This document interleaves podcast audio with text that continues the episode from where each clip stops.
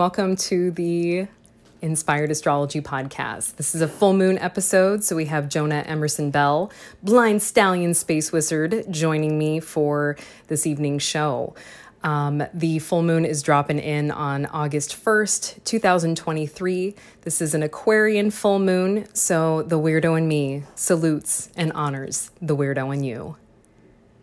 So, what do they mean by authentic? Is it a hype word? Pop therapy malarkey? Or is it a reminder of who you are at your core? I want to know your three year old you, right? The one that had no time for deliberation.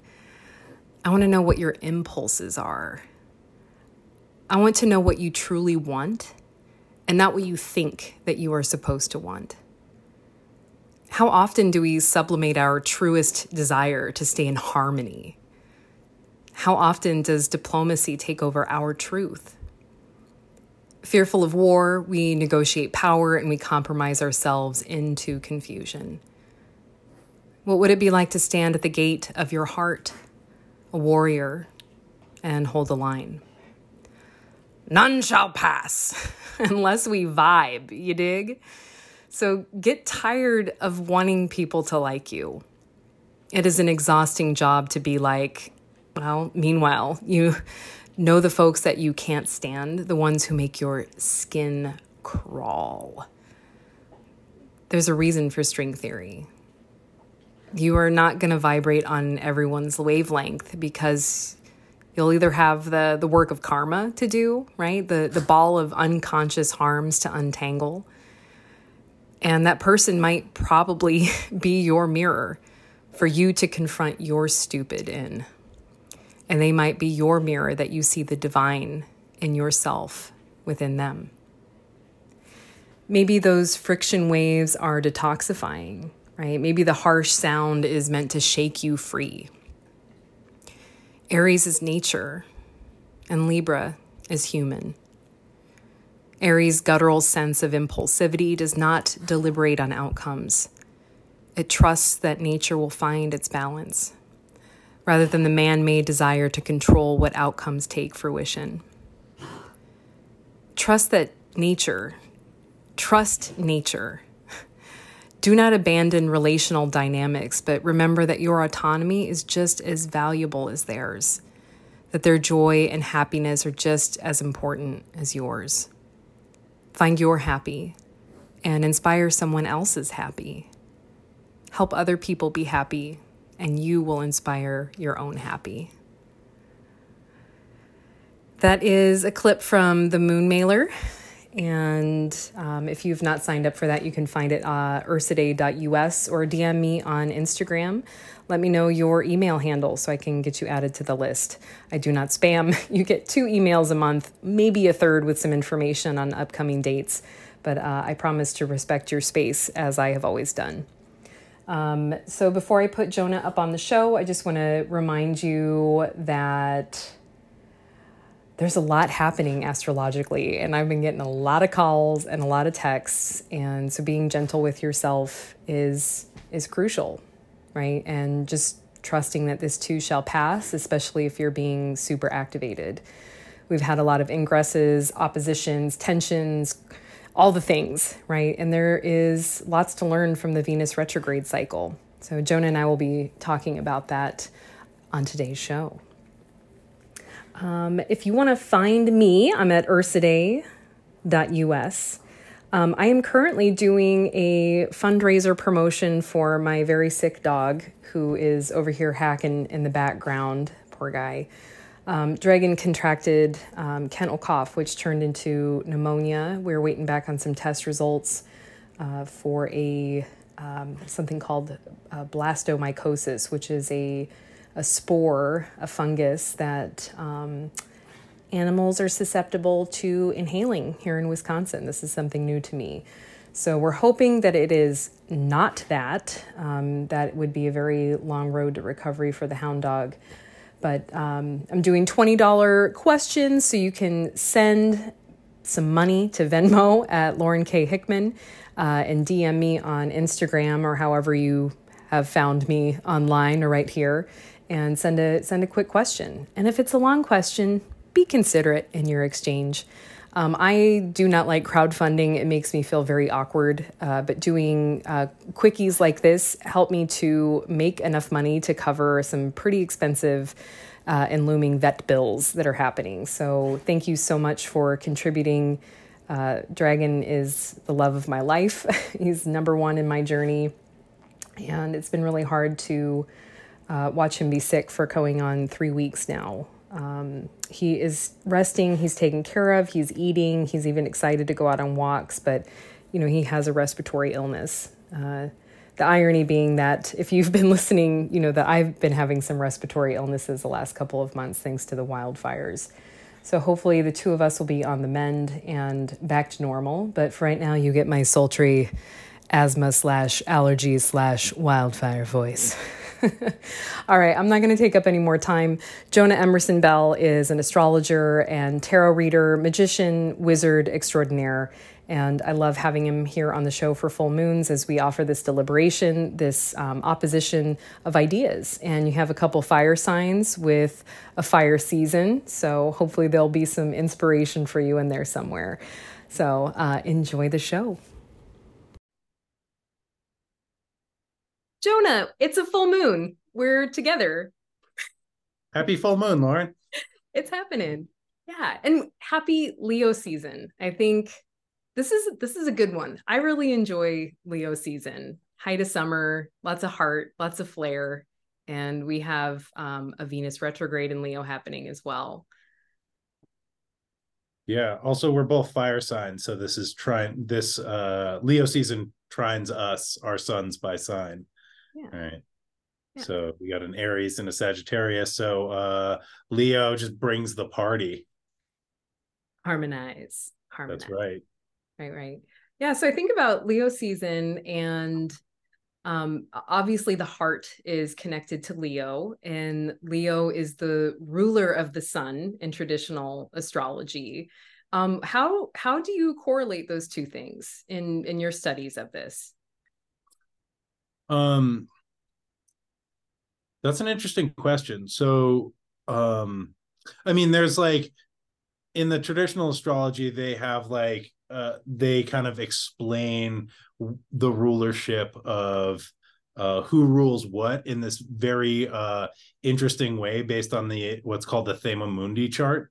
Um, and uh it has basically like the sun which rules leo and the moon which rules cancer next to each other and then it sort of like emanates outward. Um and there's like very interesting explanations but the the thema mundi uh is like the chart for the birth of the world. And there's thoughts that it's used as a um like like a teaching tool but it's basically like every planet is in the sign that they rule at 15 degrees. And so this is like when the world was invented or born that's like what the cosmos looked like. Um but like in the um these sort of like luminaries are kind of the heart of it um, at Cancer and Leo. Um, so I'm not exactly sure, like other than that, why like Leo uh, rules the sun. But the thing or the things that come up for me, right, is um, Leo, as we think about it, has this very solar energy. It's like it wants to be on stage it wants to be seen it wants to like shine its light into the world you know um and the like correlations with the heart i think are really interesting right? The kind of like core of our being that place that our like light shines from right? And you know i think um some ways of thinking about the human is that we have our consciousness which is like a little us that's sitting behind our eyes kind of driving the machine. Um but I, like if you tune into yourself like i i find that that's not an accurate portrayal of what it is to be human and i find much more resonance with that kind of heart space right? Which i think allows me to show up a lot more authentically than um you know that picture of consciousness as like a little guy driving the robot that is me right? Because that guy has like a lot of self-consciousness and worry and concern but if we tune into that heart center that that allows me at least me to show up in my authentic self in these interesting ways and i think that's what um the archetype of leo really brings to the table that like courageous self that um is really showing up as our in our fullness which um also like has the downsides where like other people can find that too much or overwhelming right? Yeah that totally gives men in black vibes. The little alien controlling the big body. Yeah i i feel like our that's the difference between the the head and the heart mm-hmm. that's that is very leo and aquarius in theme in my experience because Aquarius being an air sign is that thinky pain, right? Almost over analyzing and offering that big perspective. But with that viewpoint, there's not a lot of feeling sometimes, hence the iciness that comes often with Aquarius energy. Not iciness as in um, unfeeling, right? But there's a detachment that comes from the feeling, right? And so we can't cut off our heads to get connected with our heart. And the ego does have that self-awareness. So the the leo that leads with the heart right? Because there's that idea with the fire signs that we're here for inspiration that we're here to offer insight through those flames and encouragement like the warmth of it that can also burn.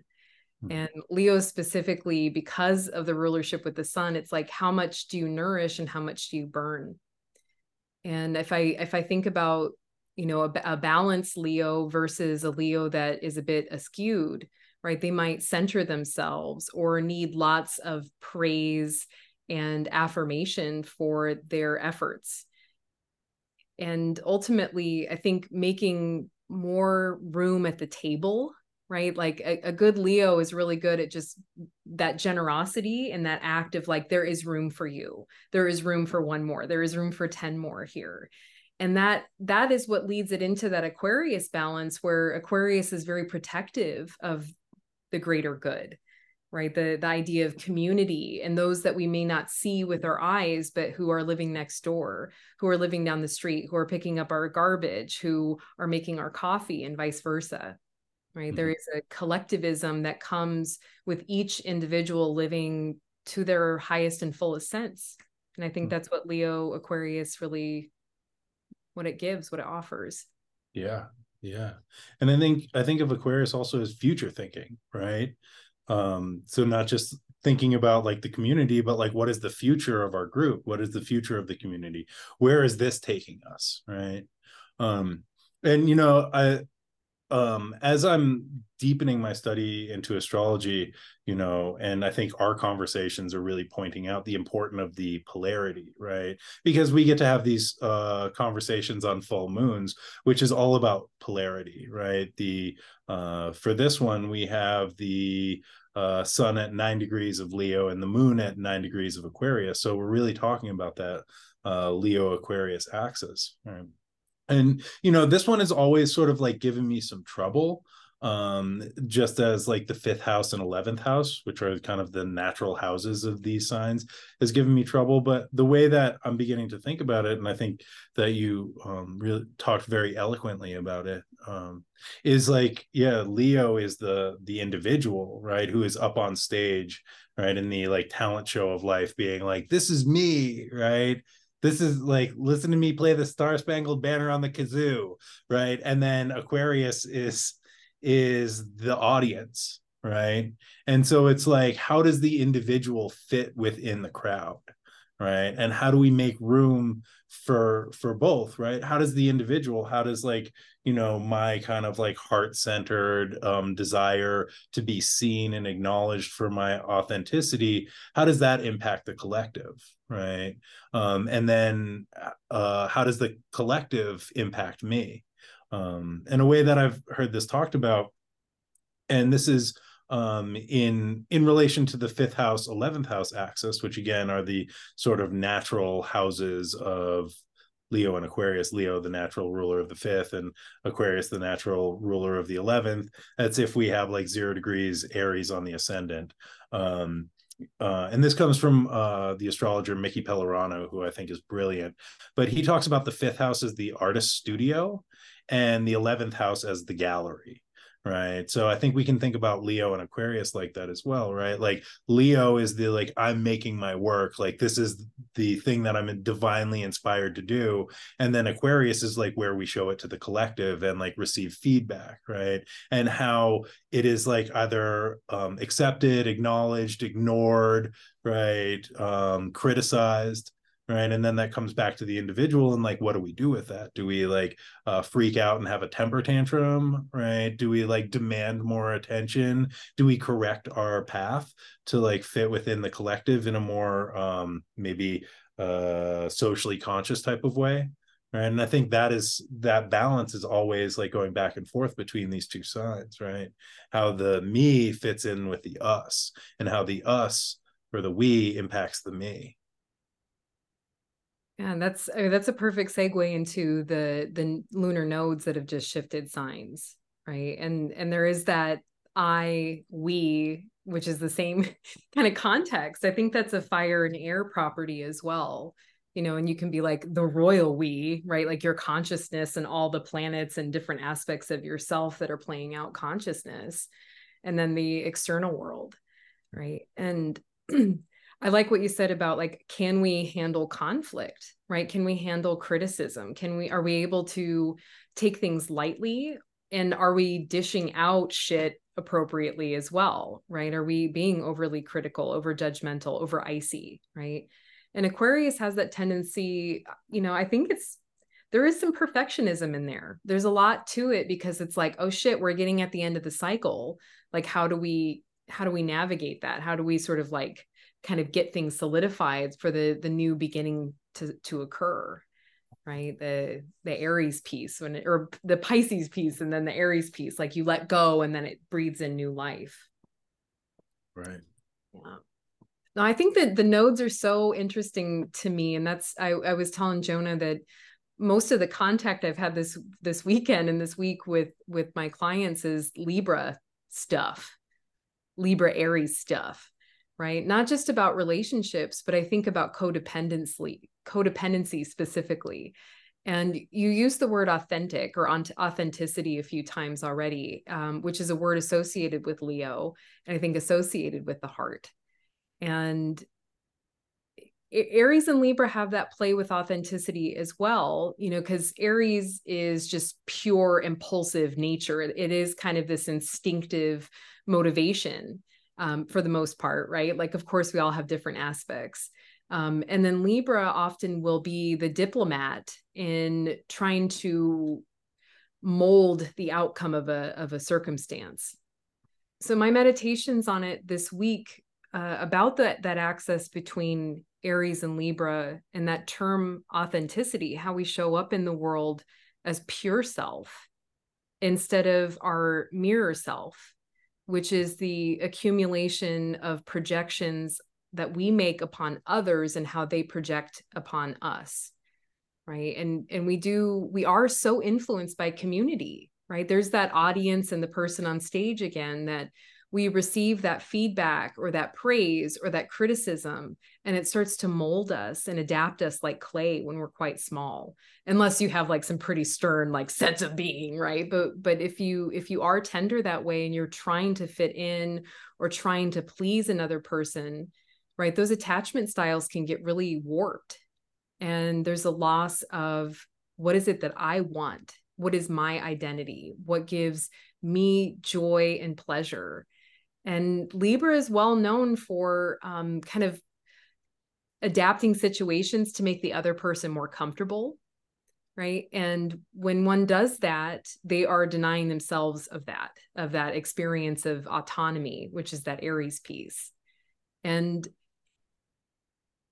hopefully I can frame this in in language that makes sense from the feeling that I get. But Aries can burn shit down and trust that nature is going to compensate.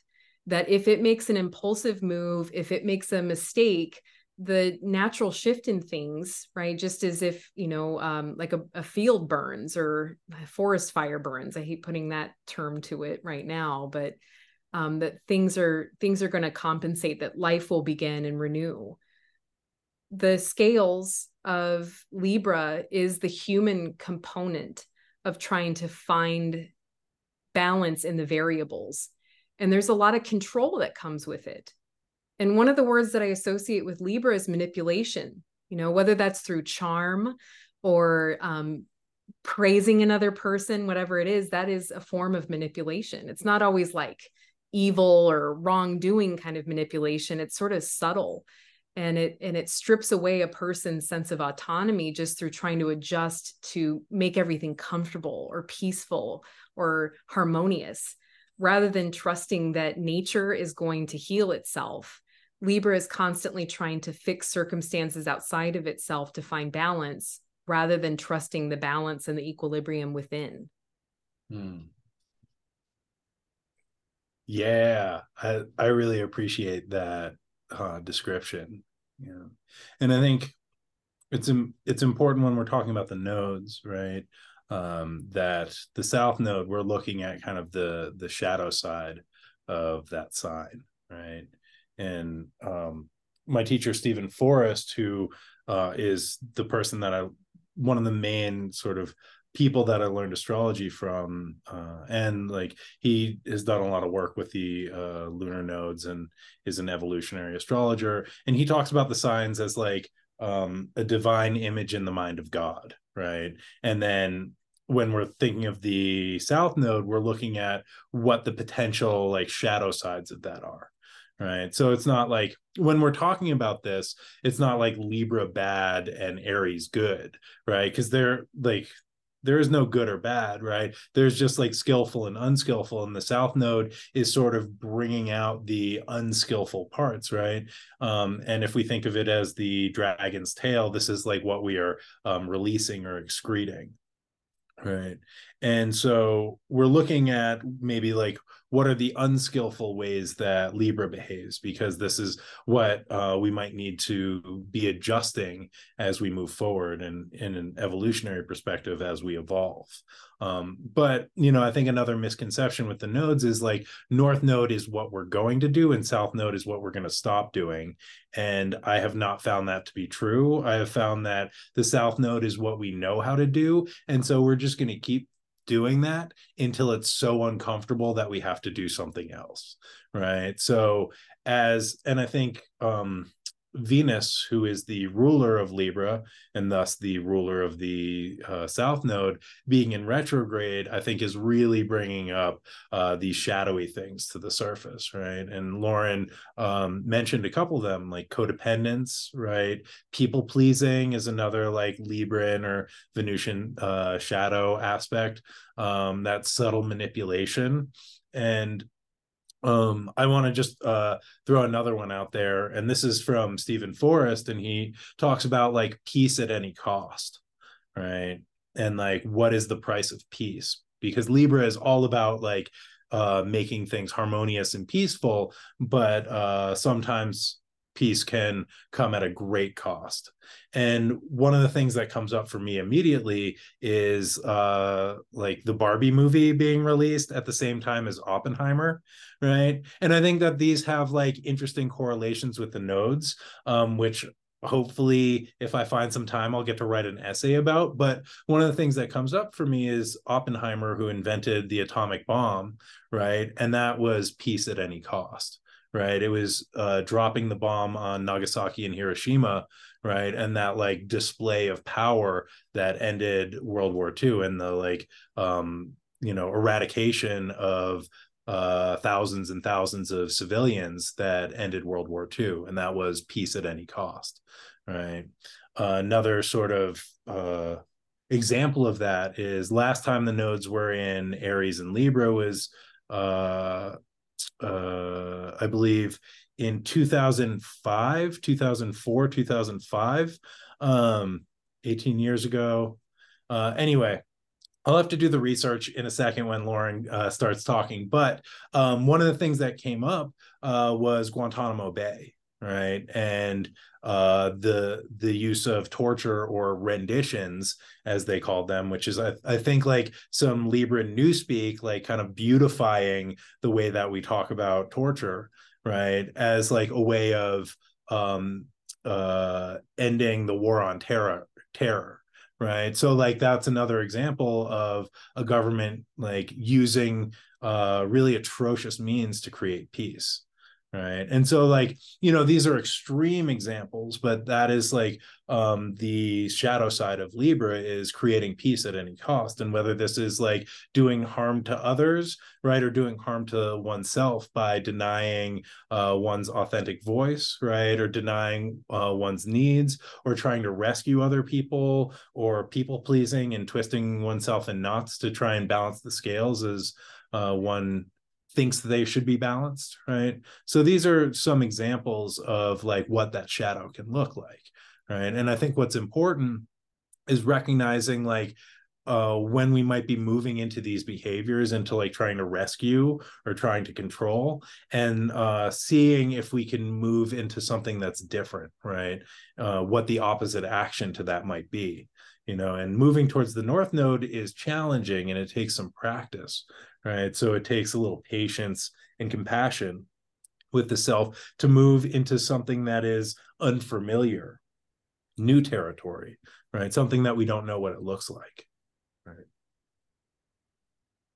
Yeah the, the south node piece in in libra how it often shows up um i think for clients is not not only like skills and beauty or arts or harmony or having a really good keen um, perspective on things uh, there's often a, a, desire to be taken care of right? Like sometimes turning one's will over to another person. And i think forrest talked about that in some of his workshops around the nodes mm-hmm. is you know de- you know depending like do you have seventh house stuff? Is it a south node in libra? Like what kind of connections do we have there and it's you know turning your your will and your power over to the care of another person right is a surrendering of of will of power right? And it's like okay well you just decide which sometimes libra is like really into that right? You drive the car you pick the meal i'm indecisive i don't know what i want because there's constantly a weighing of the options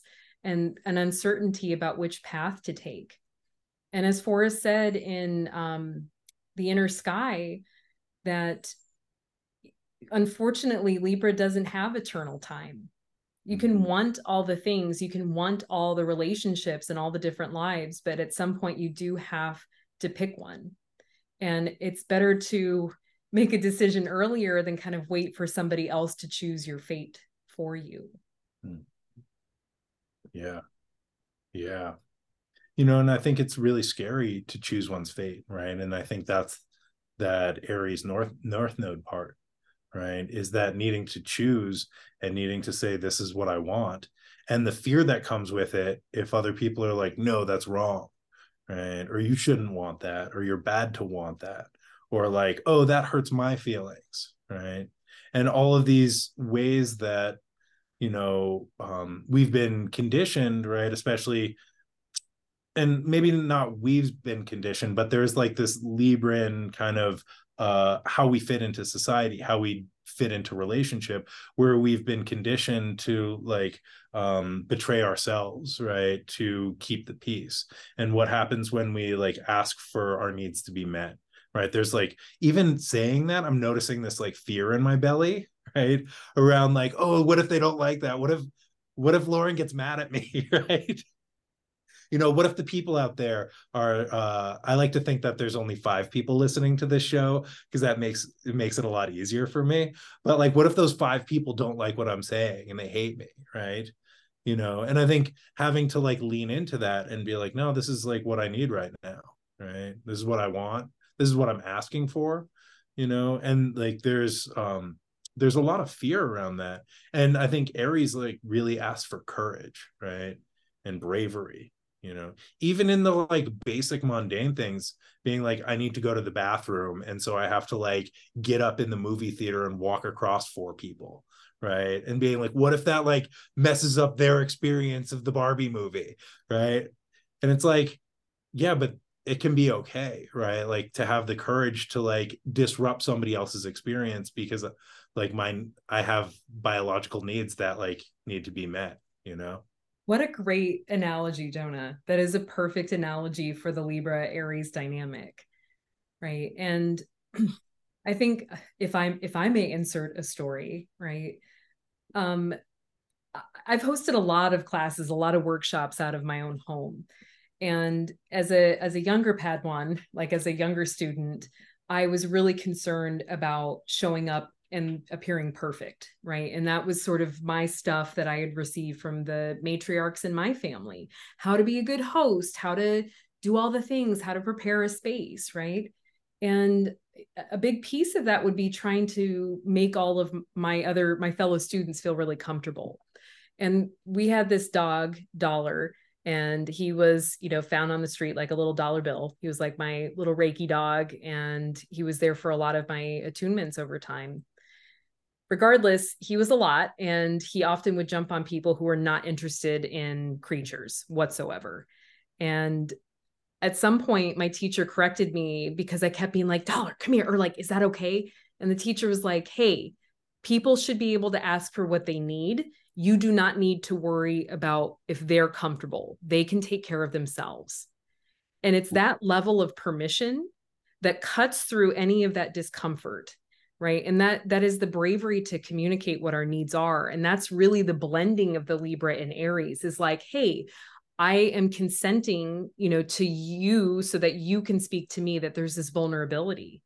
And i think that's where it evolves into scorpio is like turning the belly up and and having that vulnerability so true intimacy can be heard right? Mm. that libra is kind of like the cute part of dating right? Or the cute part of a relationship. And scorpio is the like dog died your mom is sick things are going to shit right and we have to learn how to be vulnerable about that and so every every season precedes the next one you have to have all the pieces to fit into the puzzle and as you said, those harmonics of opposition, of squares, of trines, of sextiles is where we start to learn, you know, what does Scorpio season know about Taurus? What does Aries know about Libra? Like, how can they communicate to one another about um, their strengths as well as their shortcomings?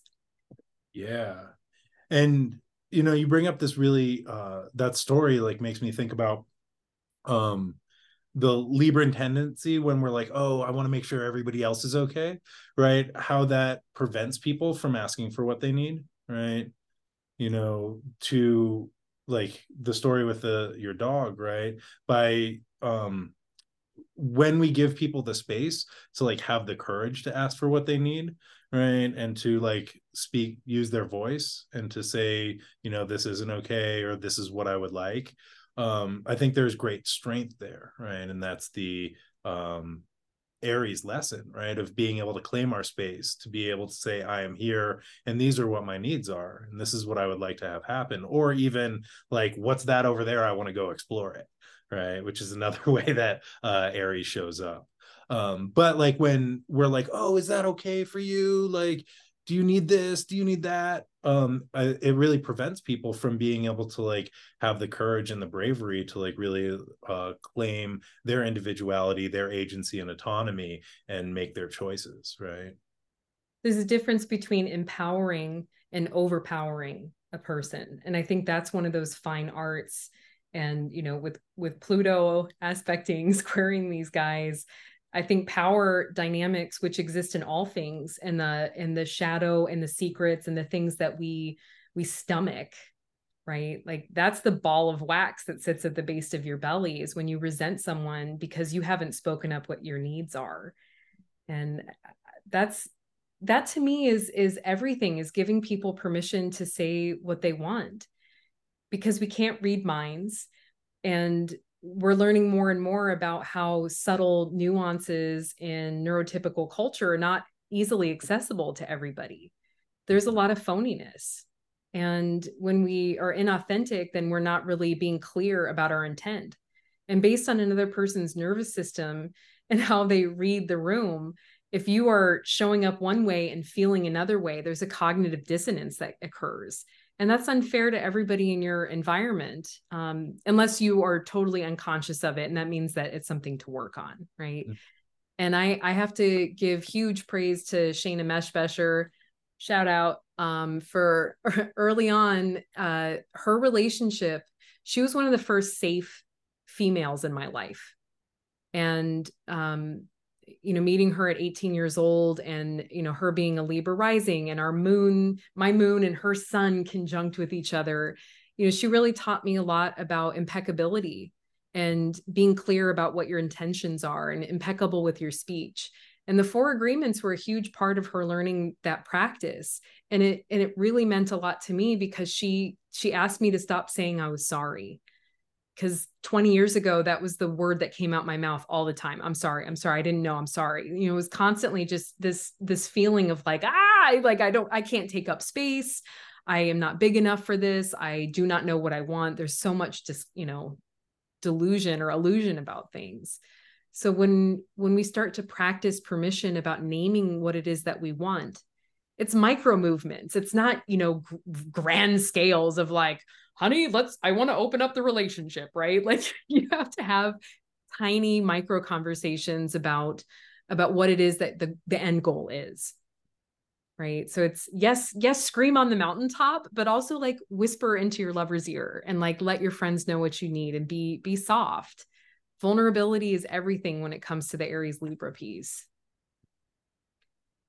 yeah and if you have to go to the bathroom just go to the bathroom. It's okay. These people can rent the movie later. Yeah don't be weird. Why are yeah. you making it weird? Yeah it's totally fine. You and you can let them know your astrologers told you that. That's right. I do uh, you love being do you love being a scapegoat for people or like the, the oh blame? yeah. Oh yeah. I'm oh, like yeah. just tell them that I told you that this is how it's yeah. got to be right? yeah I've even given people my phone number and been like if they have a problem you can tell them to call me no one's ever taken me taken them up on that but um I've put that out there be careful what you wish for Jonah mm. also that can conflict. be super I'm not I'm not conflict averse when it has nothing to do with me Oh, right? it's like really easy to like you know speak on other people's behalves, but like not as easy to speak on my own behalf. Mm-hmm. Right. And that's maybe something that I'm getting to learn. Right. Cause that's some uh Libra, right? Speaking up for others, right, is like very Libra, right?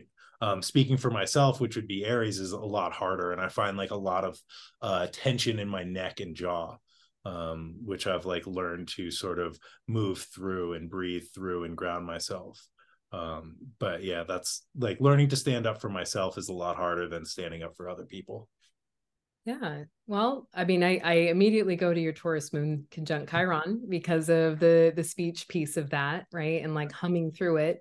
Also doing these practices like the melee report and you know agreeing to to speak with people online is probably a huge aries act of moving towards yourself more.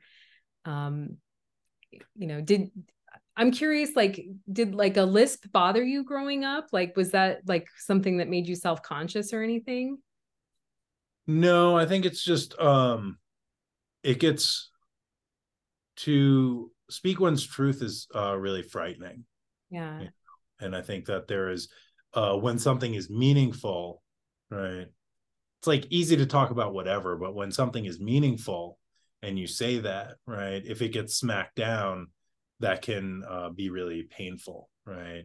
Or if there is um, uh, negative repercussions that come from your truth, that can be really frightening and heartbreaking, right? It's almost the same thing as uh, wanting something, right? You know, and I've heard heard all of these clients be like, if I if I want something, like it can be taken away or maybe I won't get it and it'll break my heart. So like I've just learned not to want, which I think is like really heartbreaking. Right. And I think it's really important that we honor our desires, right? Um, and learn safe ways to honor our desires, right? While recognizing that we can't always get what we want right and so i think there's a piece for me about speaking my truth that like if it's not heard or like i'm shunned for it like there is um some heartbreak in that right or if uh you know i'm speaking to somebody who has more power than me uh, and there's like negative repercussions that happen, then that can be like really heartbreaking and maybe like some past life story where that was like life threatening. Right. And so, you know, that's something that I've like noticed in myself and like in my system having to work through. Yeah.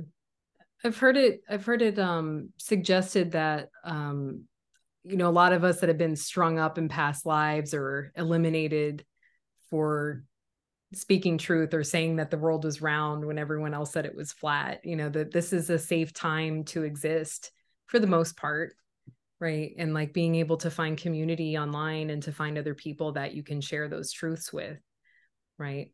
Um and all the other mistruths and weirdo stuff that's out there well, we can this... talk about aliens this week no.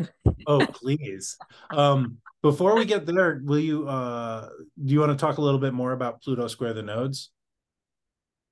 I I honestly feel like uh that that this has been sort of thematic um under underlying our conversation because of power dynamics and that play in relationships.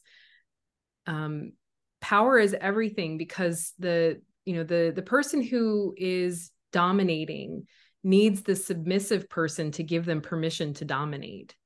And i think that's the thing that is always forgotten is that we have the power to not agree or not to consent to those types of relationships and you, you can be bowled over still right like this is the the like truth among all truths but there is a there is an understanding that if you're allowing someone to overpower you or thought to overpower you you're giving it permission to do so yeah yeah but I think the desire piece and talking about Venus retrograde, I, I, think that would be a better segue, and then we can save aliens for the end because right. aliens, yeah. um, I think so. If you don't listen to the the Melee report, which is Jonah's weekly Venus offering currently, because you're doing it on Fridays and not Thursdays, as your Jupiterian once self doing things. Um, words, words. Uh, but the Melee report's available on SoundCloud. You can get on Jonah's Patreon account, find them on Instagram at Blind Stallion Space Wizard. I'll link that in uh, the show notes. But uh, it's fun and you should listen to it for so many reasons. But Jonah really finds a way to use music and the feelings of music, the vibration of music, um, to really explain some of the basics of astrology. And every year we have a Venus retrograde. I love listening to your shows because you go into some of the older mythology which plays into the actual cycles of Venus in the sky, right? Like the the dawn, the the morning Venus and the evening Venus, the, the different stars in the sky. Um, I would love to hear your kind of encapsulation of that because you know the myth better than I do.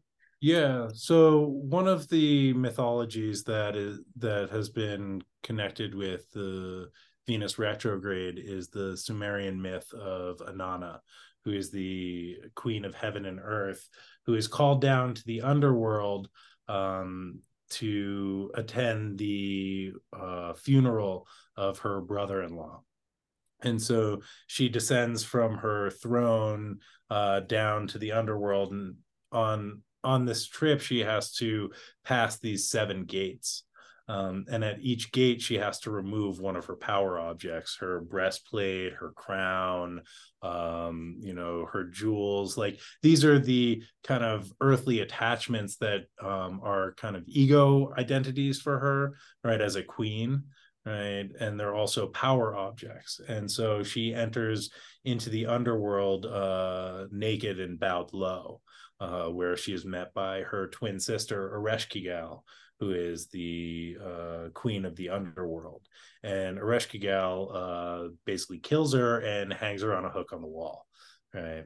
And it's this in the in the poem. It's this like really intense moment, and um, so Inanna is rescued by Enki, who is one of the gods, who sends these two non-binary uh, figures down to the underworld. And you know, there's I find this part really interesting because um, in the mythology, they're like no man or woman can enter the underworld and come back, right? And so the loophole that Enki finds is like, I'll make these non-binary figures, right? Who like then can go down and come back.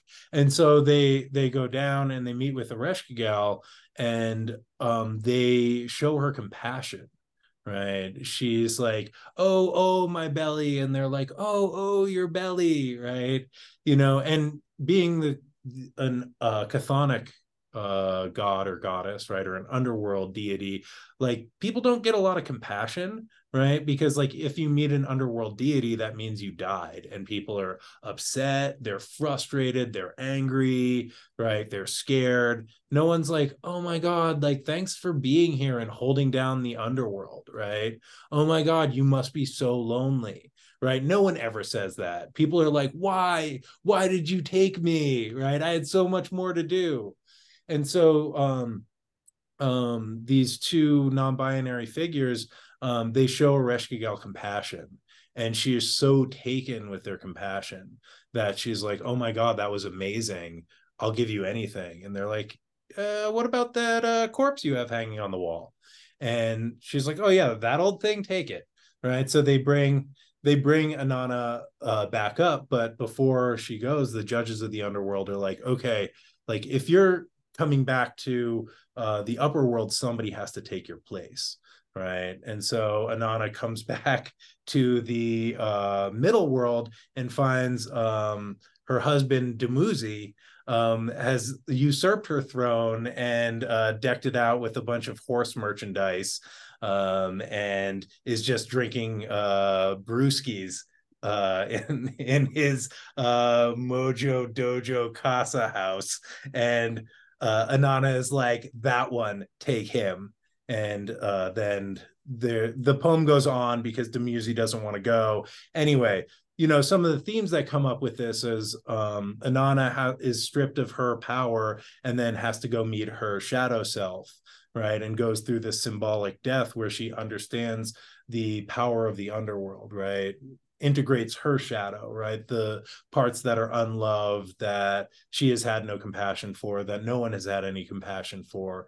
And then once she realizes this she returns to middle earth uh, with a new understanding and a new power and a new sense of self. And then um, basically uh, offers that initiation to her husband uh, who turns tails and runs because he's not willing to to he he isn't willing to go to the underworld on his own and has to be dragged down. So, ta-da! That is your story for the, for the the lunation for Venus retrograde. Brutal. Yeah. Uh, well, thank you. I mean, you really broke that down. It's, uh, I mean, Sumerian. That is a long time ago, and to have that equated with um, kind of the Venus cycles, which are are so interesting, right? And and you mentioned that the last time that Pluto was square to the nodes, it was also a Venus retrograde year in Leo, and that because um, Venus only retrogrades in certain signs, if I remember correctly. Yep. So there is a like a I wish I, we we should like put a picture up of it of like the the cycles that happens with Venus, but um, when we when we look back towards patterns in astrology right like uh, jonah's suggested earlier like when we go back to like guantanamo bay and th- those types of things those are the ways that astrologers kind of find patterns and things and maybe get some insight into the current circumstances even though everything is different right? Because all the planets are in a different alignment. Nothing is ever going to be the same or identical at any point in time uh well maybe in a 36,000 year cycle or something like that something massive. But let's think about what happened in 2015 if you listen to Jonah's report he played a lot of music played a lot of cool music from that era and from 2008 right? Seven. Seven okay yeah. yeah. and so you, you have to think about what kind of um, themes were happening in your life at that moment especially when we're considering relationships when we're considering what it is that we want, what we desire, what our truth is, what we're moving towards, right? And as humans, we speak so candidly about our heart, what my heart said. I want to listen to what my heart says. And just like the Aquarius Leo thing, sometimes we're listening to our head and not our heart, or we get them confused vice versa about which one is speaking. And almost always when we're thinking, we're using our head because the heart is this underlying tone, this feeling that is beyond language, because feeling truly is beyond language. It's the language of spirit. And that's where we get our best intuitions and our best, um, I, I don't know, I don't want to call it impulse, but the drive. And if the Venus principle represents, um, you know, some, I'm trying to think of the name of the book specifically, but it is about attachment and detachment you know like uh, detaching from the mom like learning how to be your own person your own being but also learning to long and to connect with other people. Venus is the principle that helps us to attract what we need. So what venus is in your chart may show you about how you attract things that you need or want in your life. Um, to learn more about that book a reading with jonah or myself. Anyway no, and I think you bring up a, a really good point about the Venus attraction, right? And I think uh, Venus brings up a lot of discernment, right? And it's as much about saying no as it is about saying yes, right? Because Venus is, if Venus is what we love and what we are attracted to, it also speaks about what we don't love and what we are uh, repulsed by, right? And the things that we're like, that doesn't feel good, right?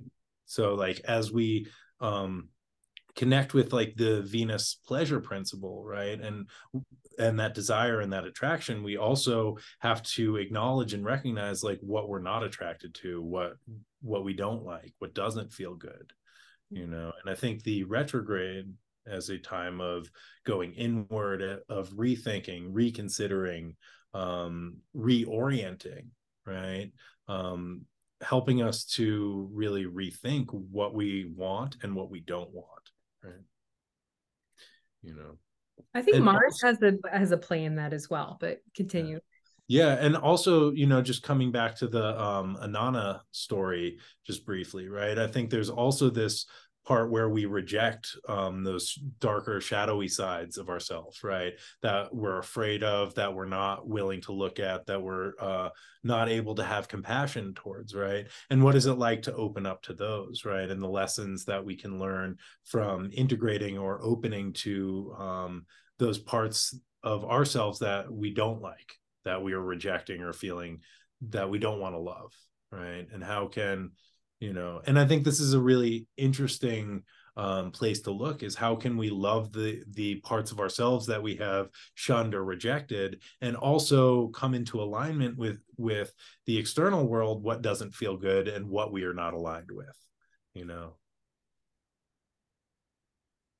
Carl Jung always talked about how the subconscious sort of rules our lives, right? And so the story of Inanna in the underworld and what you've just articulated when we're not giving ourselves permission to be freaky you know mm-hmm. and and the what comes to mind immediately is um carolyn elliott i think that they changed their name to love well or love good or something like that but they wrote existential kink and this is a book that Shana, again, thank you, Shana, for introducing me, um, because it really focuses on getting down with our subconscious and what turns us on.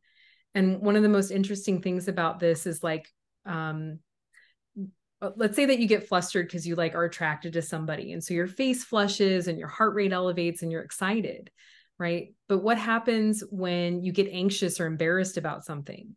Your heart rate elevates, your cheeks flush and get you get excited but how are we differentiating what it feels like to be like lustful towards somebody and to enjoy being embarrassed or to enjoy being um, humiliated or something like that.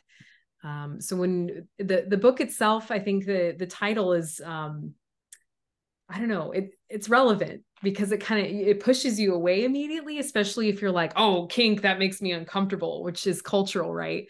But we all have it. We all have these things that we enjoy doing or we enjoy sabotaging ourselves because we get we get off on it and so it's all about um, embracing those pieces of us that we have not integrated, because then we get really luscious and really in tune with what our full desire is instead of what we only give ourselves permission to do, which what what is socially acceptable to give mm. ourselves permission to do. Yeah. And I think, you know, again coming back to the story that is the like return of inanna to the middle earth right having all of this power of uh, knowing oneself, right? Knowing oneself fully, right? And accepting oneself, right? And there's such like great energy in that, you know? And I don't like if you can think of a time where you've been like oh that's me and just like accepted that right there you get this like surge of energy right um and it and it's like really powerful feeling and to like return right through this sort of um recalibration of desire and love and compassion right um in the venus retrograde to like gain that energy as we like uh reintegrate the parts of ourselves that have been uh, separated or shunned right or kicked out you know and that that's where inanna becomes this sort of warrior queen. And you know in the in venus's cycle in the sky this is venus um, becoming the morning star right? Or lucifer the light bringer right? Which is like where it illuminates you know us as this being this powerful being right? No longer uh somebody who is like you know uh just the partner of right? Or like an employee of right? Or the child of. This is like somebody who has full agency and that kind of uh the luciferian right like agency and the um light bringer who like shows the way right and there is like great power in venus as the morning star as like the individual claiming this is what i love and this is what turns me on right yeah. So the weirdo in me salutes the weirdo in you. And I think Jeff feels the same way, right? That we can all we can all really respect like I I love that about our generation like end of Pluto Libra, uh Pluto and Scorpio generation that it is like what's your nerd? Like I want to know what your stinky nerd is. Like I want to know what what you fixate on. And I know Pluto, I mean, you have a Scorpio rising, so I think you can really resonate with this. It's like, what do you obsess about? You know? And what we say in the 80s and 90s i'm obsessed. Like i'm obsessed with it right? I just uh i dig that. For me it's the tv show supernatural. That's so cute. You and my mom would have a lot to talk about. She loves her oh, boys. That's great she... yeah i can't wait to hang out with your mom and talk about the winchesters. You love that. I will set up that call. Thank um, you Okay, so I just wanted to get into some of the aspects because I know that we could go on and on and on. Um, I know we want to get to aliens and Sinead O'Connor. um, all right, so the upcoming Uranus square Venus, we have spoken about that before. Jonah was like, eh, "This can make people pretty uncomfortable," so I want to get your your thoughts on that.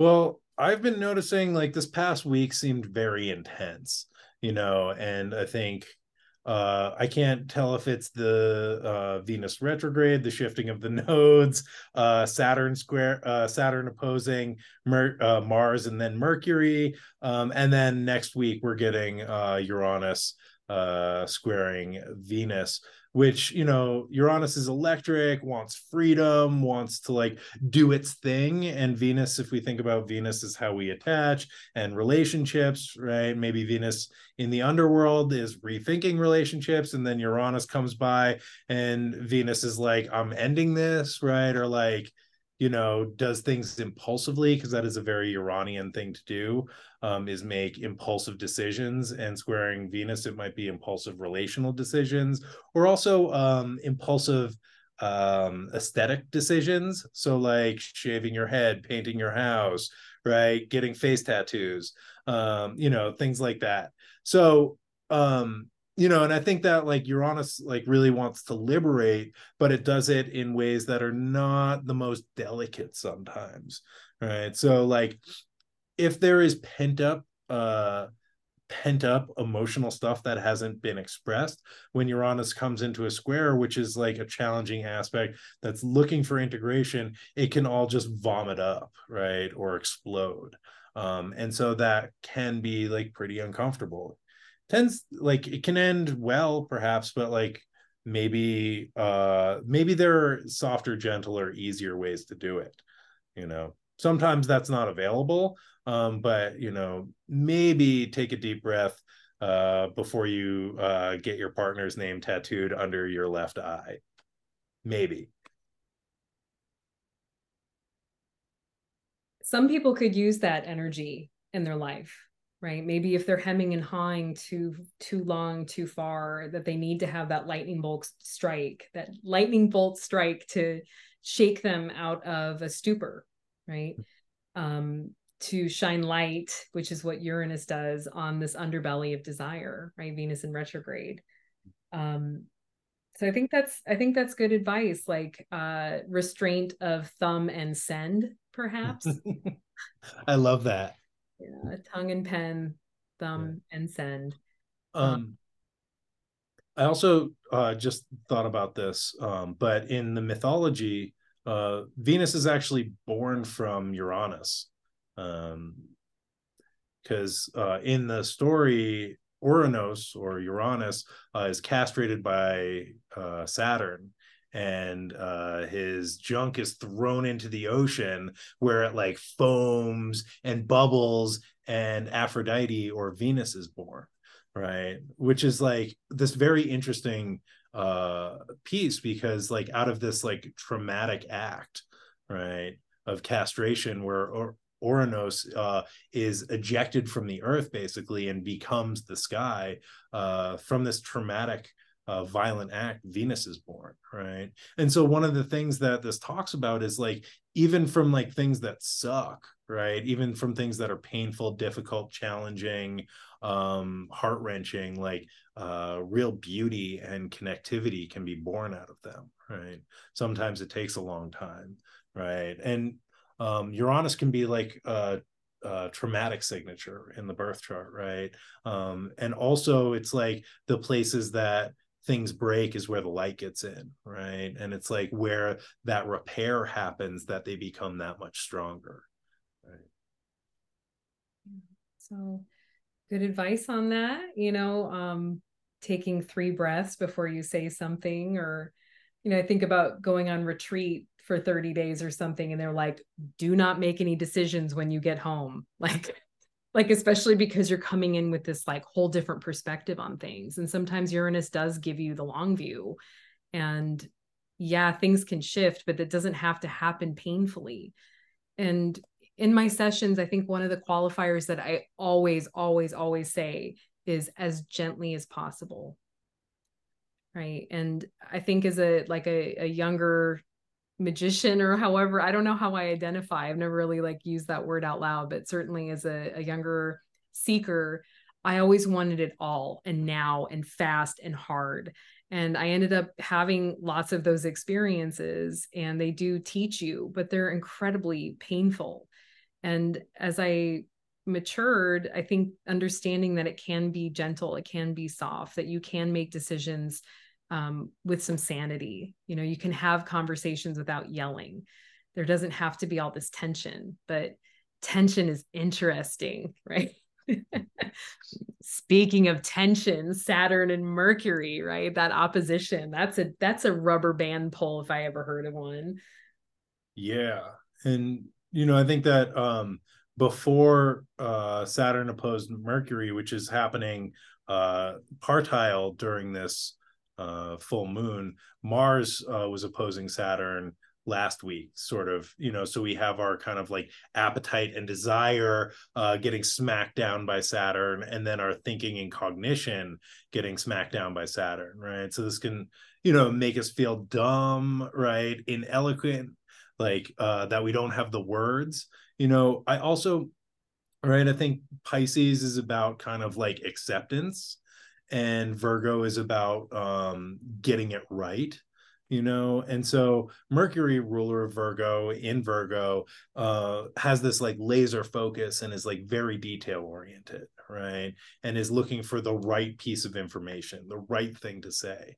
Um pisces is like everything is everything man right and so saturn in pisces who uh, you know i don't think saturn is uh so laid back i don't you know, Saturn in Pisces might be like the dude from uh the Big Lebowski, right? Which is like a very interesting hat for Saturn to wear. And you know, as uh, Mercury ruling Virgo is trying to find the right information or the right thing, Saturn in Pisces is like never going to happen, right? Impossible, you know. The way I visualize it is Saturn and Pisces is a Monet painting mm. and Mercury and Virgo is MC Escher. Mm.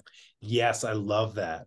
I love that. Those two, like, I mean, you can't really fuse that energy. That there's no fusion. It just has to have like a new result. Right. right. What is what is the harmonics between those two? Right. I mean, a, a Dali. yeah. I mean, they're both beautiful, right? And they're both beautiful in their ways, right? And how can we accept the the beauty of each of those, right? Instead of you know an opposition tends to be like this one right the it's got to be the escher or like monet is a better painter it's not like oh these are both beautiful and we can hang them on opposite sides of the gallery right and like you walk in and feel kind of weird right uh, yeah yeah uh. and like how do we hold these opposites right that makes me think about how eris is playing into this chart because of its contact with venus. You know mm. i i uh, i know that you don't have it pulled up on your chart but for some reason i was really called to pull eris the asteroid up. And you know that fucker's going to be in aries forever it seems like. But um eris is nike in uh, greek mythology the sidekick of ares or mars.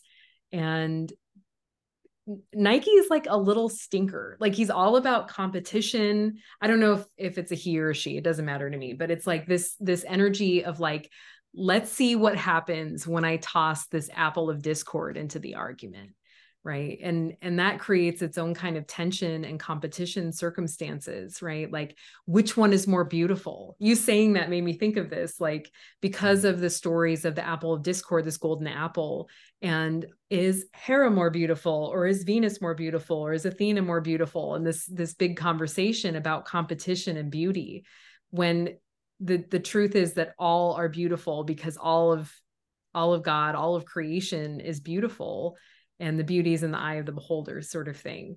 But that competition that discord creates creates tension and it creates innovation right? And innovation is important and part of these tensions is that what if you know what are we going to create out of that? Like what comes out what innovation what new new piece arises out of this circumstance? Mm-hmm. um I think what Forrest said during early pa- pandemic times, like I can't even say the word anymore. So like like I twitchy about it. But early on, Eris's piece to the Pluto Saturn Jupiter conjunction, it was like who survived? The mm-hmm. people who innovated, the people who went to delivery, the astrologers who moved online, the people who adapted were the ones who th- who thrived, throve, throvid. Throvid. I digress, right? But it, it's this idea of like, what can we, how can we keep motivating this? Mm. And and one of the pieces that I was writing about, um, just because I was in an animal hospital all day yesterday, so my notes are kind of like messy. I didn't bring a computer; it's all like. but what if we were using competition to do something truly meaningful rather than focusing on um, the the the superficial Venus stuff, mm-hmm. right? Botox, you know, micro, like micro beings that like make our face different or like hair coloring and the, the sort of Piscean uh, superficial things, the glamour stuff. Mm-hmm. Uh, and Pluto and Neptune are also in relationship this moon. So I think that's where um, some of this piece came up. But what if we were focusing on more of the substantial Venusian pieces about everybody having value, everybody having worth? And so we wouldn't be focusing so much on capitalism and purchasing and, and superficial things. We would be more focused on how can we share our resources, which is mm-hmm. one of the greater pieces of of um, of Venus is is truly you know if if venus is the lower harmonic and then neptune is the higher harmonic of it that means that everybody the ocean of everyone everyone being safe and well and taken care of and having compassion and resources that's what i want to see right? And i think that that leo aquarius piece is also about that larger picture and the community uranus's place in this moon like i don't know to me there is this bigger picture of how are we shifting and how are we shifting our priorities and our values to something that's more substantial and with endurance versus like how do we become immortal because right. we can't we cannot. Right. Um, that makes me think of I mean, that just gets my brain going. Um, but I think this piece around Venus, right? And how do we like how how can we bring Venus to its sort of um highest uh moment, right? And you know, uh Caroline Casey, who's one of my favorite astrologers, um, talks about like the problems of the modern world are Venus problems, right? Like if we think about poverty, like a lot of like poverty is a Venus problem, right? Not having good food to eat, not having access to green space, right? Living in areas that are uh, not beautiful, that are surrounded by concrete, that are run down, right? Don't have access to parks or flowers, right? Parks and flowers are Venusian things, like things that are aesthetically pleasing are Venusian things, right? And when we get to interact with Venus, right, our nervous system is calm, right? We're able to relax when that uh, Venusian energy is taken away and we're in spaces with bad lighting, right? And just like go to Target, right? Or like Walmart. These are like not very Venusian places, right? Um, the, it's hard, like, you know, they have their own beauty, but like it's hard to to feel comfortable in those spaces. Um, and to just think about like how the nervous system behaves when Venus is present versus when Venus is really hard to find, right? And so a lot of like our modern problems of like uh anxiety like nervous system dysregulation right uh feeling of uh lack and not having our basic needs met like are problems that stem from a lack of venus or like um uh sort of perpetuate a lack of that venusian energy. And i want to couple this with um uh i've been doing looking into this astrologer uh nick nick dagan best uh, who is a Canadian astrologer and a white man um, who's done a lot of research around uh, Venus in retrograde uh, with uh, how African Americans are treated in America, right? And correlates Venus retrograde cycles with racism in America. And he's done a ton of research on this. Um, and the astrologer Sam Reynolds has talked about this somewhat um, and i haven't done enough research to like really speak fully on it and i uh, recommend looking up some of Nick Dagan Best's work um, because he outlines some of it. But he goes through dating back to like the 1800s um, with like the Nat Turner slave uh, rebellion um, uh, correlations with Venus retrograde cycles, which happen every two years, and um, incidents of either racism or um, African American um, sort of rebellions or policy shifts. Um, and you know i think in one on one level it's kind of like astrology allows you to like look wherever you want to and make correlations. Um, and i think that because racism is so endemic in america we can look every two years and find something um, that like depicts uh the racism of america. Um but there's also like some big moments that are correlated with venus retrograde years like the killing of uh, george floyd and the killing of trayvon martin which happened when venus was retrograde in gemini i believe. So um i just wanted to like bring that in and not that i'm an expert in this yet um, but I want to do more research. But you know, thinking of like Venus problems and how Venus either separates or brings together, right? And when Venus goes into retrograde, it's a call to think about like what we are um connecting with and what we are separating and you know how this functions on an individual level and then also on a collective level right this could lead into a whole big conversation. So, fortunately, Venus is retrograde for a while longer, so maybe we pull that in next full moon as a as a theme and topic because um, I think that beyond needing to make land land acknowledgement, there also has to be labor acknowledgement, which is crucial to any sort of healing process. Um, yeah so thank you for sharing that and those and those names. I appreciate it a lot. Um very important. Um so speaking of rebellion perhaps we mentioned Sinead O'Connor and her passing this week and sort of the significance of her her story right? And a lot of us 90s kids just remember her covering prince and her bald head and specifically her move on saturday night live to rip up a picture of the pope in order to rebel against the church or to protest. Um, so I, would love to get your either astrological commentary or just your thoughts on this as as a human being.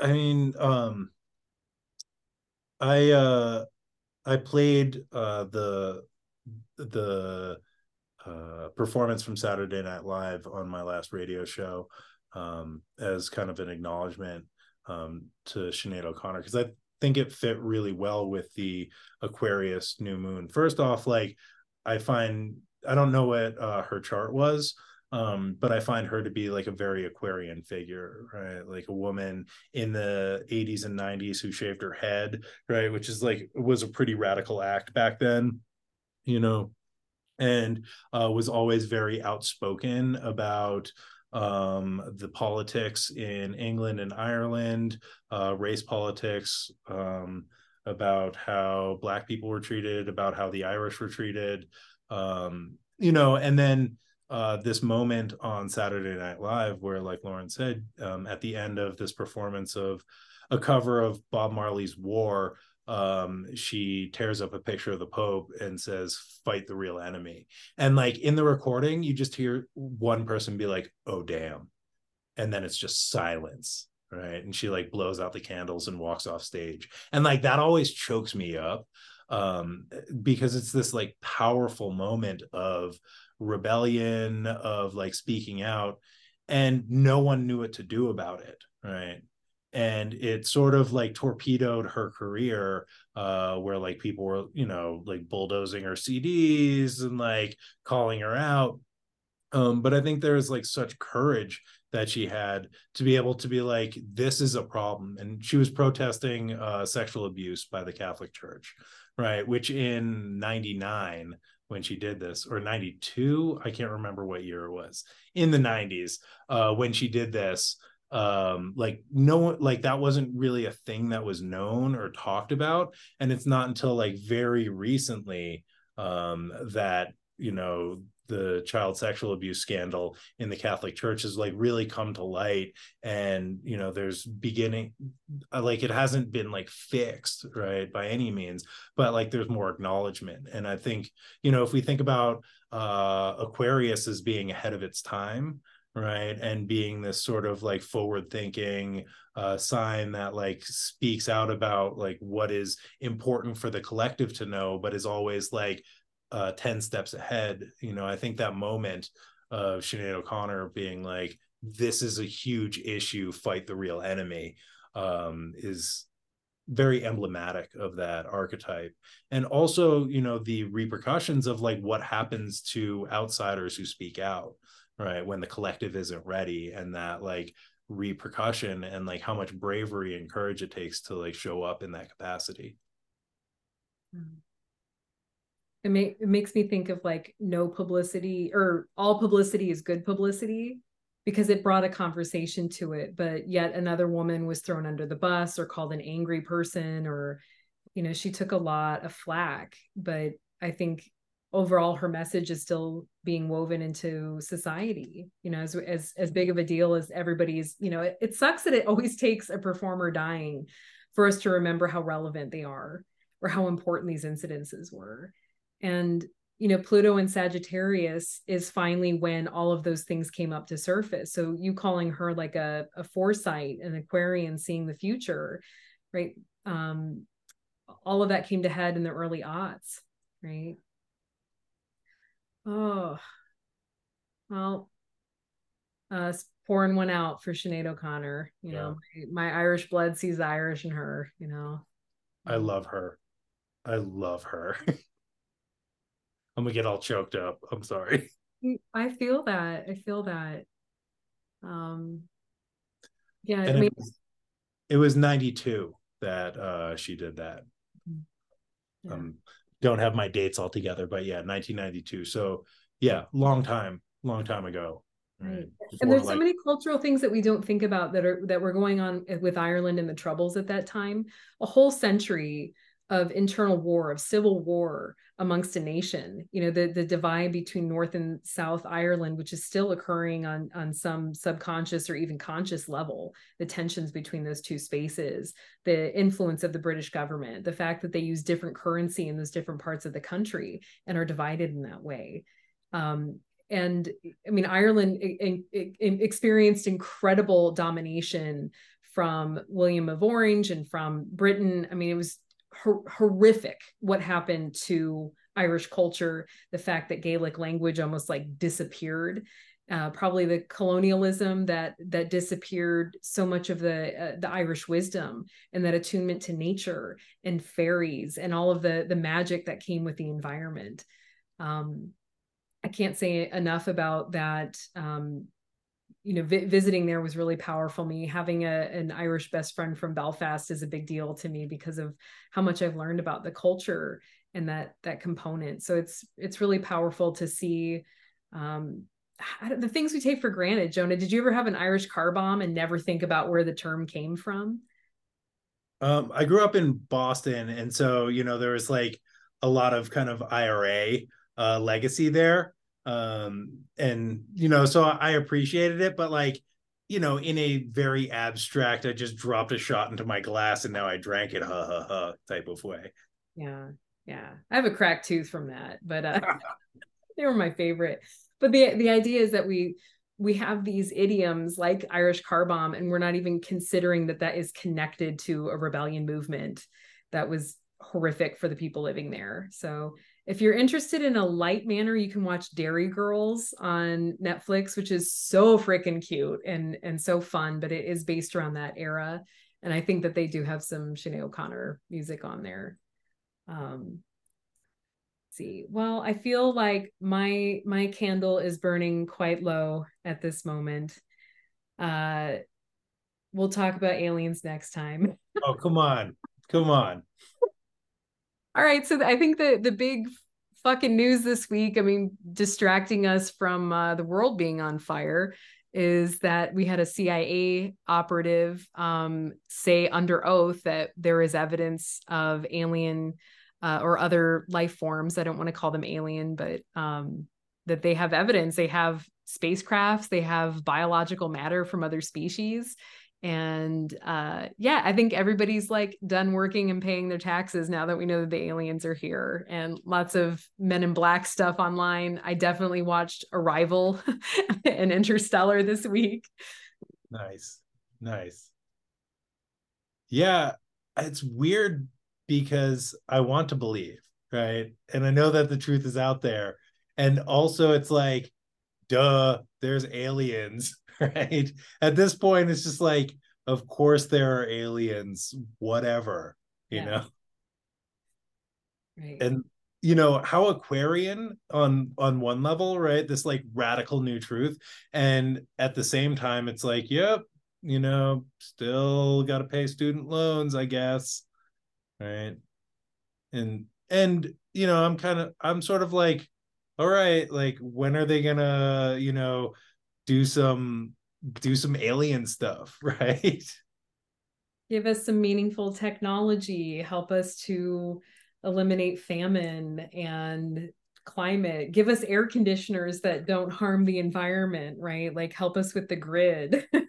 Yeah or like blow up the white house or something you know? Hey now, hey now. uh, you went I just have that image from independence day like burned into my mind. Oh that's true that was so impactful when that movie came out when 1996 yeah. And the monologues i think that it's still fun to watch you know but what i really want to believe is that um, it's not going to be some scary mars attack moment where you know they're blowing up people with laser guns and stuff. You know, we hope that it's more about exchanging information or acknowledging that we are not the only player in the game.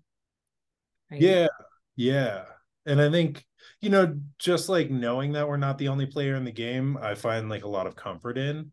Um and i have this i suspect you know and this is just in my mind that they have a like kind of national geographic kind of ethos where they're like non-intervention. We come there we like photograph these like weird hairless apes doing their like weird hairless ape thing right and then we photograph them and we like look at them but like we don't intervene mm-hmm. and they're like they're being like damn that's stupid i wouldn't do that oh well that makes kind of a funny picture Nat Geo. I was saying to my friend the other night who was so excited because I was like, "Did you hear about this?" And she's like, "Listen, I watched I watched all of it on, you know, like I sat glued to the television and listened to the whole hearing." And I said, "God, you you think that we like would try to catch them and be like, "Good job. You just traveled a really really long way. What can we get you a glass of water? Like what do you need?" I mean, there should be this like amazement at that ability instead of a fear or a fear of dominance because it's like that's a brave fucker traveling that far across the universe right yeah and, and also acknowledging that um, maybe they're not carbon based you know maybe they are from a gaseous dimension or where um know what else besides carbon? Like what you know what if they're made of water or something like that? Like i don't know i like to imagine it differently that not everything is the shape. Yeah. Yeah. I think you know some of the fear that people have is like we only know like how we've treated things with less power than ourselves right? Like animals like uh animals nature uh indigenous people right?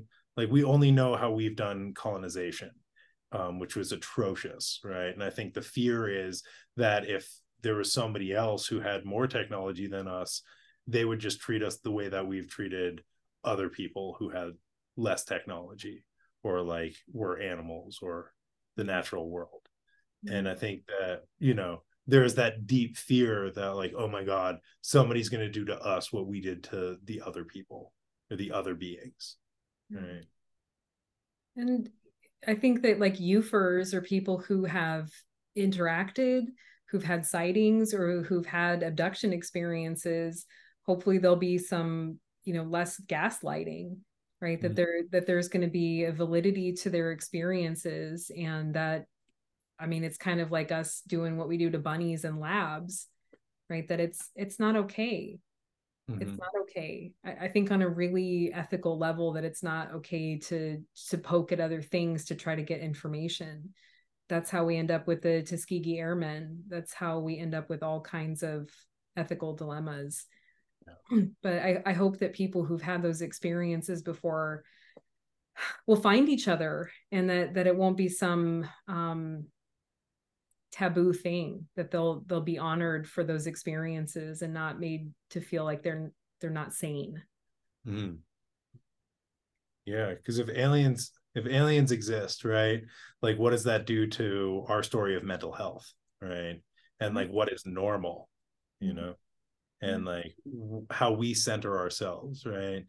Because this um the existence of other life forms in the universe maybe um, does to our kind of conception of our galaxy and the universe what realizing that the earth moved around the sun did mm-hmm. right sort of like completely shifts the way that we think of the map mm-hmm. absolutely yeah and that idea of star seed you know mm-hmm. that that we're we're probably related to other beings out there that there has to be some genetic connection because we are life forms. And you know i, I studied metaphysics for years and a, a, big piece of what my teacher was into was was ufos and aliens and these different species.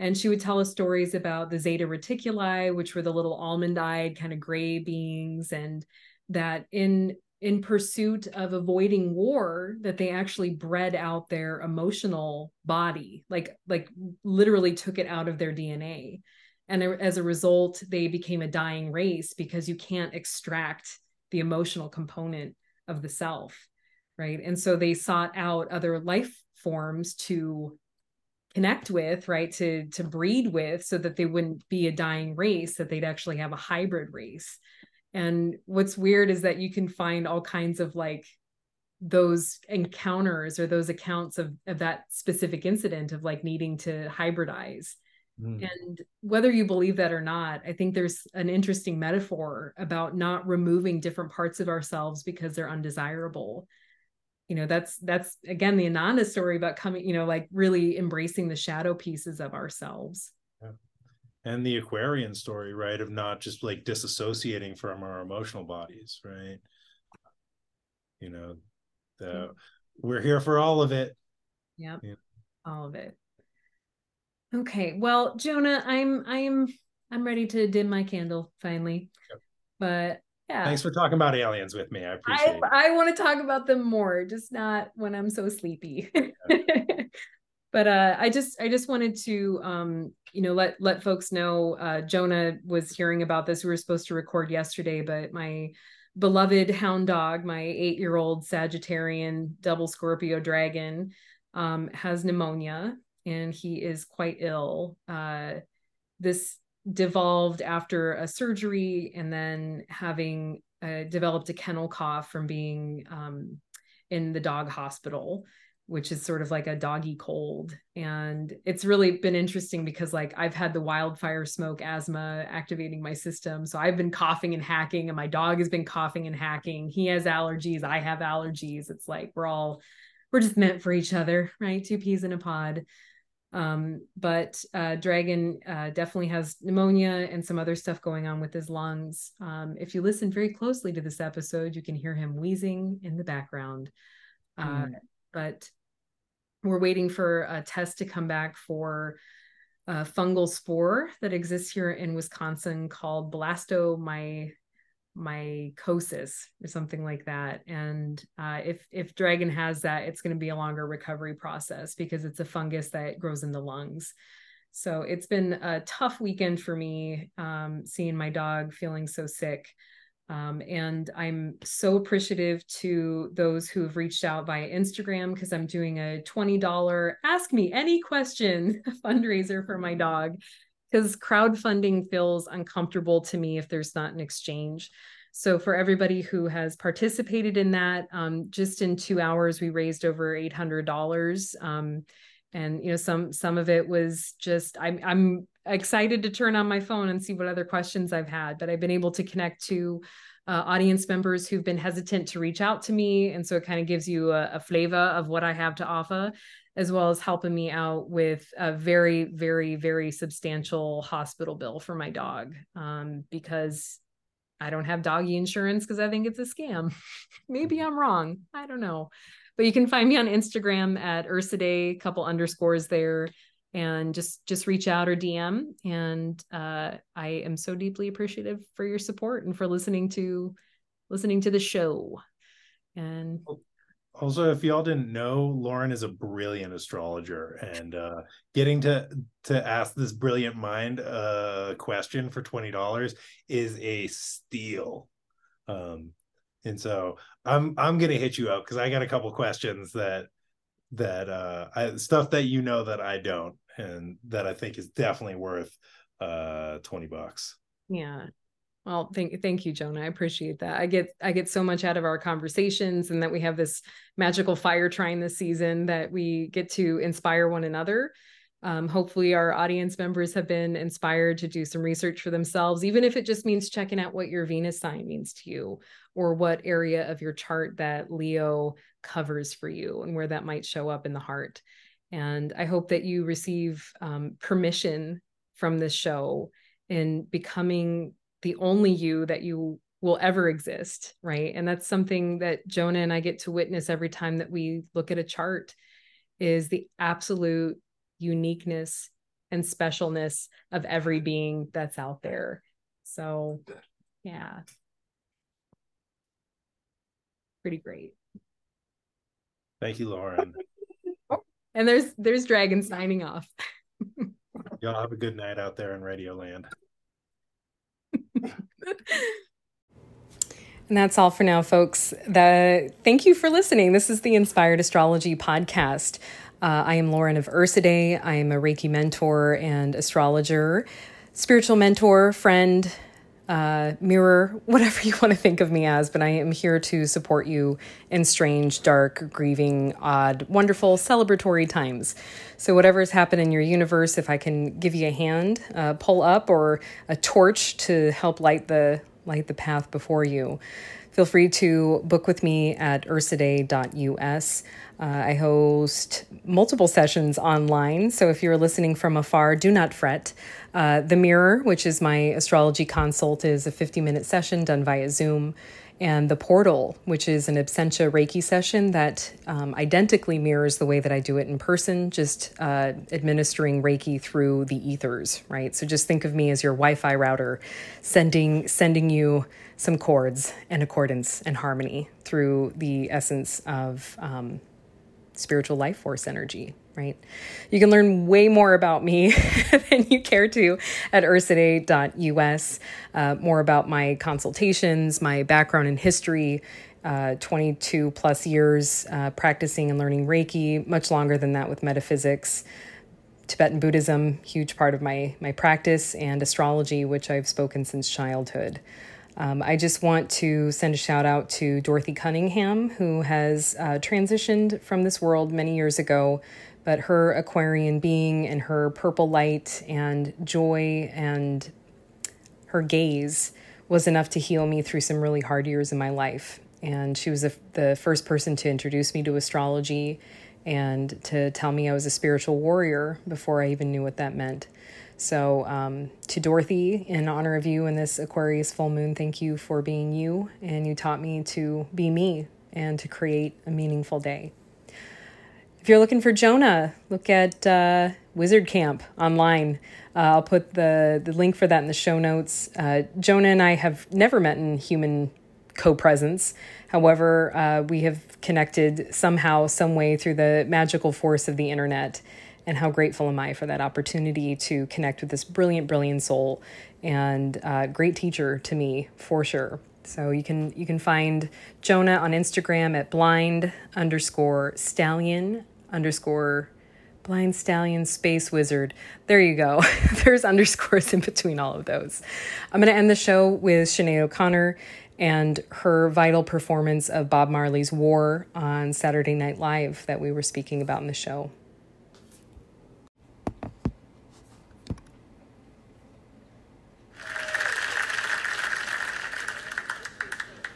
until the philosophy which holds one race superior and another inferior is finally and permanently discredited and abandoned. Everywhere is war until there's no longer first class or second class citizens of any nation. Until the color of a man's skin is of no more significance than the color of his eyes. I've got to say war. That until the basic human rights are equally guaranteed to all without regard to race. I say war until that day, the dream of lasting peace, world citizenship, and the rule of international morality will remain just a fleeting illusion to be pursued but never attained. And everywhere is war until the ignoble and unhappy regime which holds all of us through child abuse, yeah, child abuse, yeah, subhuman bondage has been toppled utterly destroyed. Everywhere is war. War in the east, War in the west, war up north, war down south. There's war and the rumors of war. Until that day, there is no continent which will know peace. Children, children fight, we find it necessary. We know we will win. We have confidence in the victory of good over evil.